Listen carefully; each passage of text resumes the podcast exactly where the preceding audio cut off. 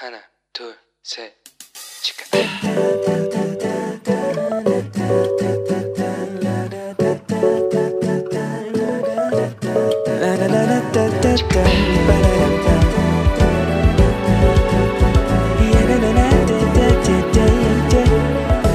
Here we go.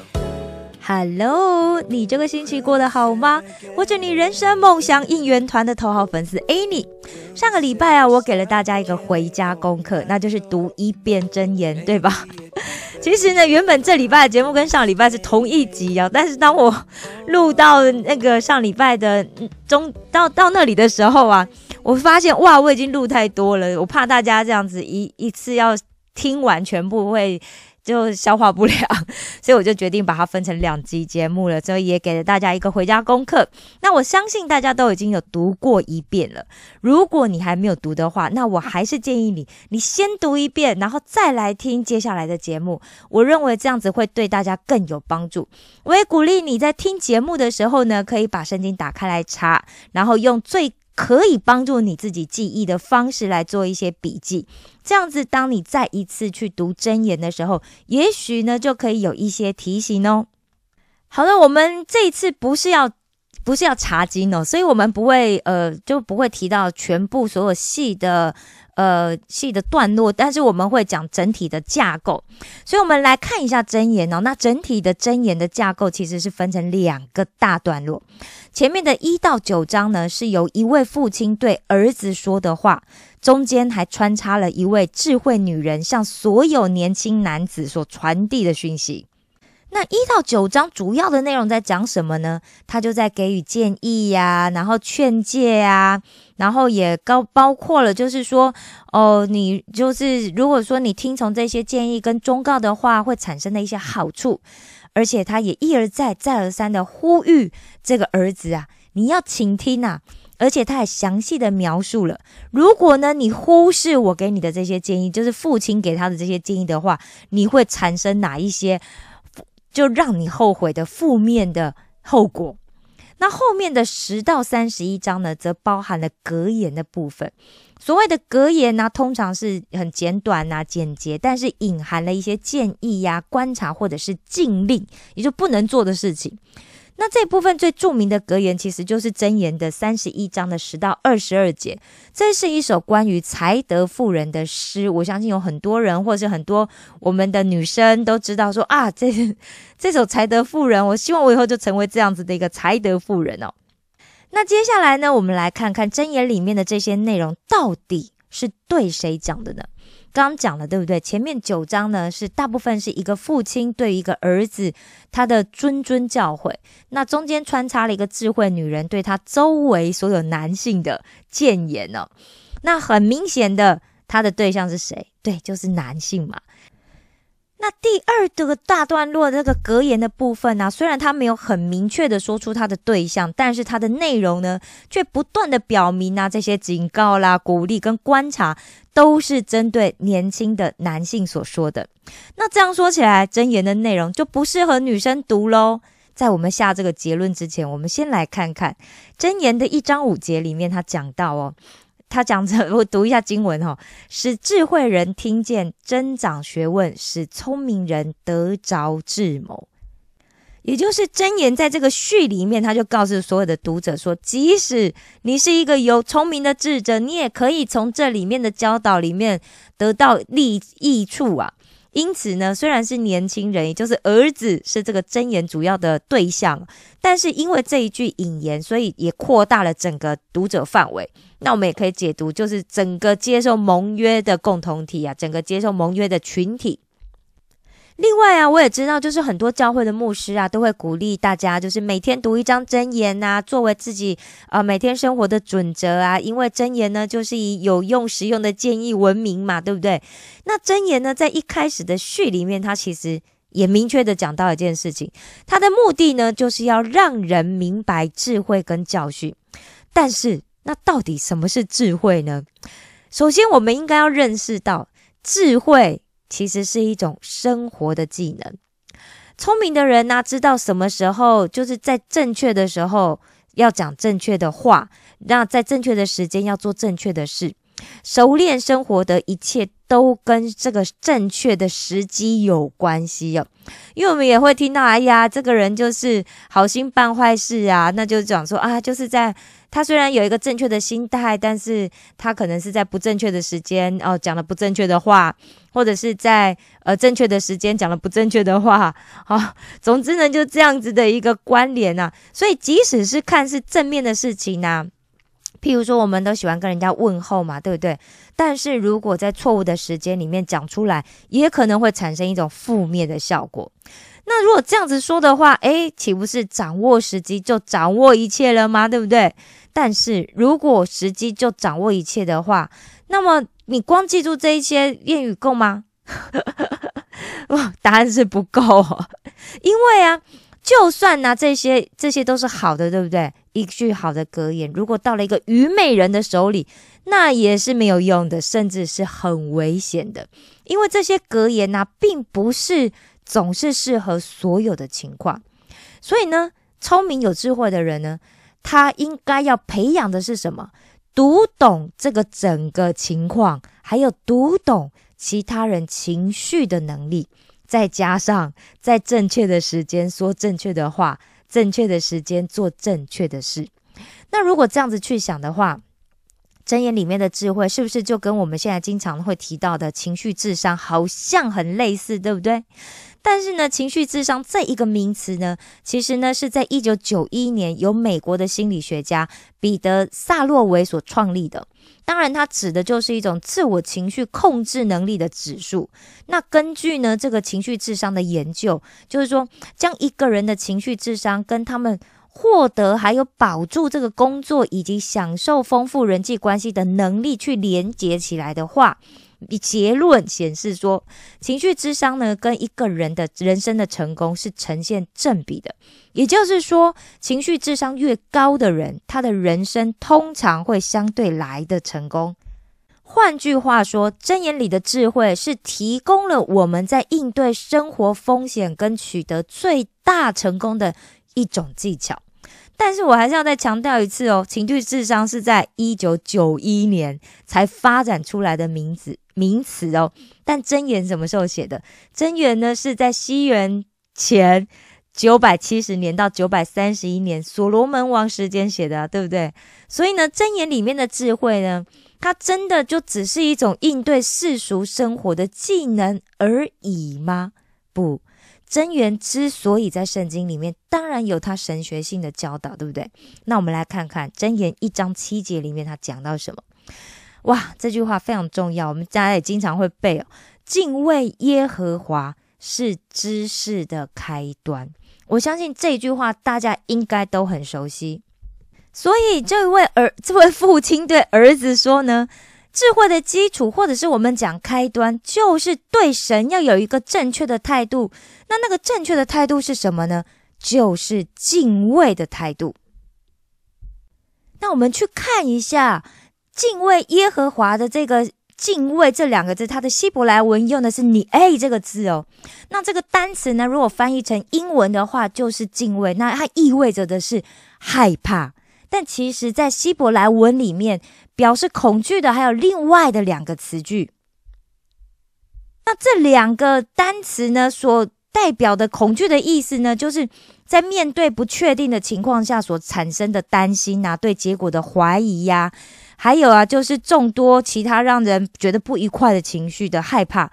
但是这个你哎这个词却完全不一样哦，所以敬畏耶和华这个概念，它是指一个人承认并且明白。对神掌控我们生活范围的每个环境，有一位身为这个以色列弥赛亚犹太人运动重要的领袖，他是一位犹太拉比哦。他这样子来解释这个敬畏这两个字哦。他讲说，当我们站在火车轨道上，面对一辆迎面而来的火车的时候，我们所做的明智的做法就是离开那个火车轨道，因为火车对这个轨道有绝对的占有权。如果我不离开，我就会被火车撞到。所以我可以这样子准确的说，火车支配着这一条铁道。那我要做的事情就是尊重并且畏惧你。哎，火车对于这个轨道的支配权。所以我离开这个火车轨道，就是对这个权柄服从的反应。同样的道理，当我们认识到神统管整个地球、整个世界、整个宇宙所有的一切的时候，我就要承认他的统治和权柄。当我越认识到神是如何掌管我的生活以及我周围所有的一切的时候，我就会变得越来越聪明，并且我懂得如何去做出相对应的回应。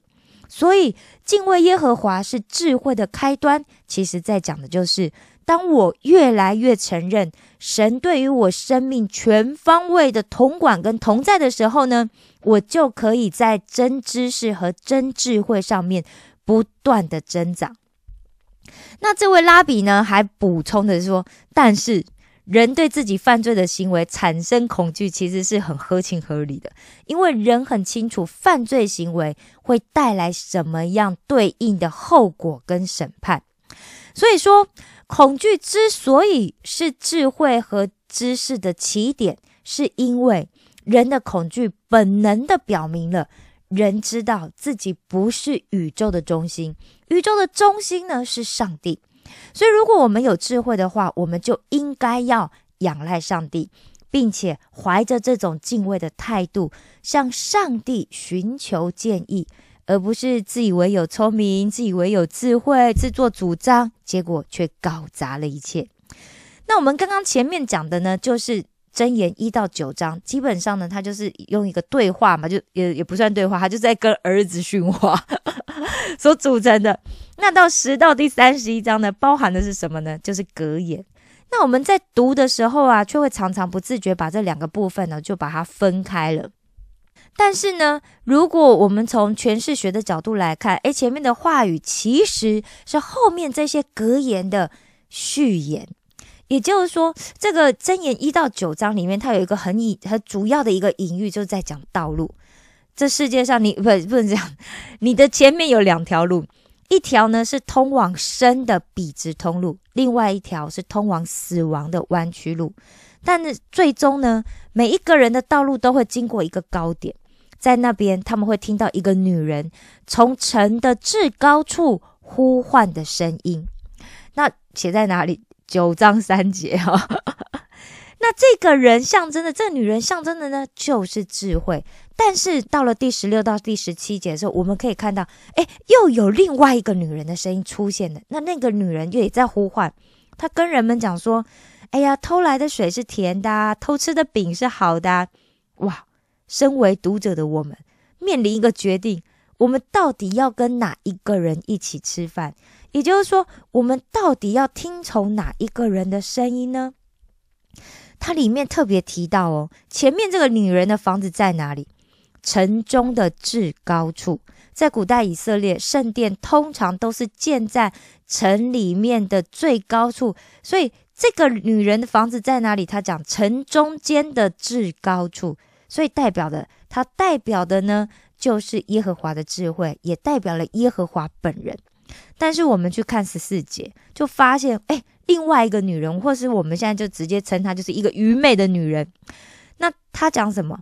她坐在自己的家门口，坐在城中高处的座位上。所以这暗喻了这个愚昧啊，她自以为她自己认为她是一个最有权，她以自己是一个最有权威的教师自居。那那个位置呢，是假神给的。哦我想。讲到这边呢，大家有没有发现？哎，为什么他们都讲的很类似？的一个城中间的至高处，一个是城中高处的座位，这样有没有发现？愚昧很爱模仿智慧。你看哦，当这个如果你有读了真言的话，你应该会发现，这个智慧摆设宴席的时候，这愚昧也怎么样？他也模仿智慧摆宴席哦。那虽然说他们两个一样邀请的都是我们这些愚昧的人、愚蒙人啊，表面上好像都是一样嘛，都是说，哎呀，谁是愚蒙人？你可以转到我这里来。但是呢，智慧他却是殷勤的打发使女出去哦，他是主动的去寻找人。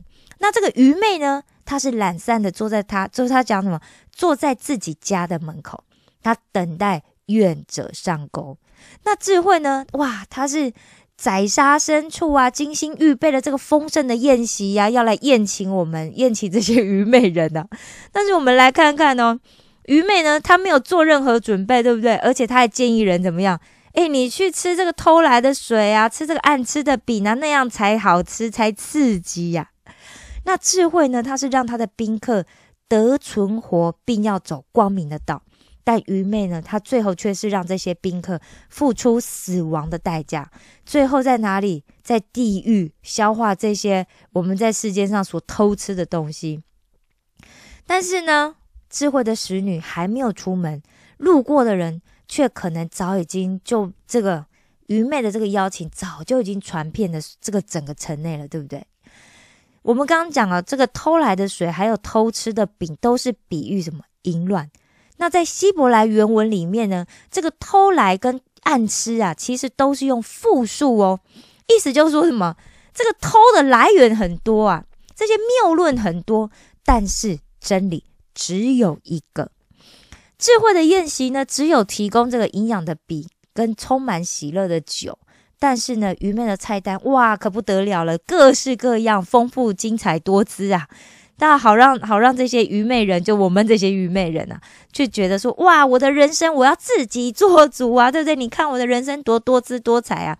但是我们都忘了，我们所有的选择都在同一份叫做愚昧的菜单上面。而且啊，愚昧女人通常她通常讲的话会比这个智慧女人讲的听起来更悦耳啊，对不对？更好听啊！而且谎言好像总是都有充分的理由啊，就跟你讲说，哎呀，你为了你自己，你应该要这样子做，要不然你都在为别人牺牲啊，那你怎么办呢？对不对？那别人都可以轻轻松松的享受财富啊，为什么你就不可以呢？对不对？美国作家马克·吐温曾经讲过一句话，他说：“啊现实生活比最荒诞的小说还要荒诞，因为小说呢，它有必须要遵守的逻辑跟可能性。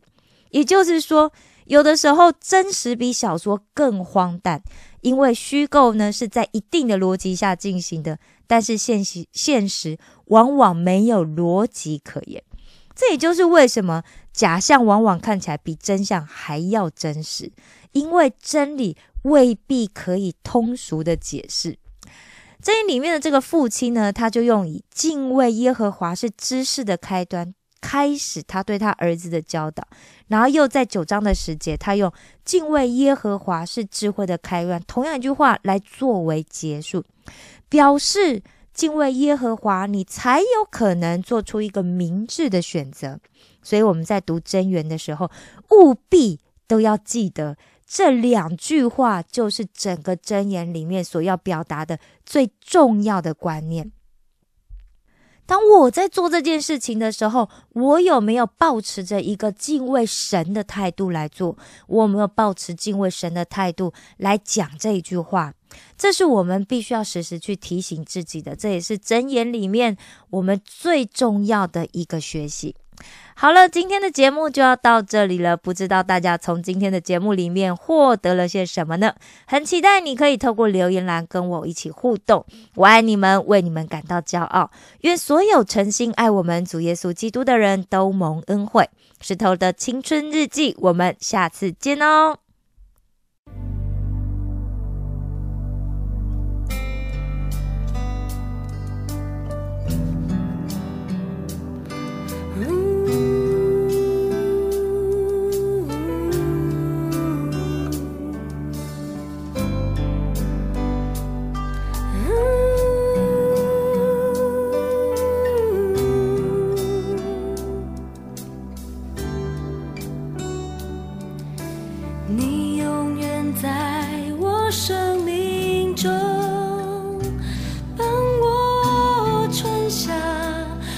求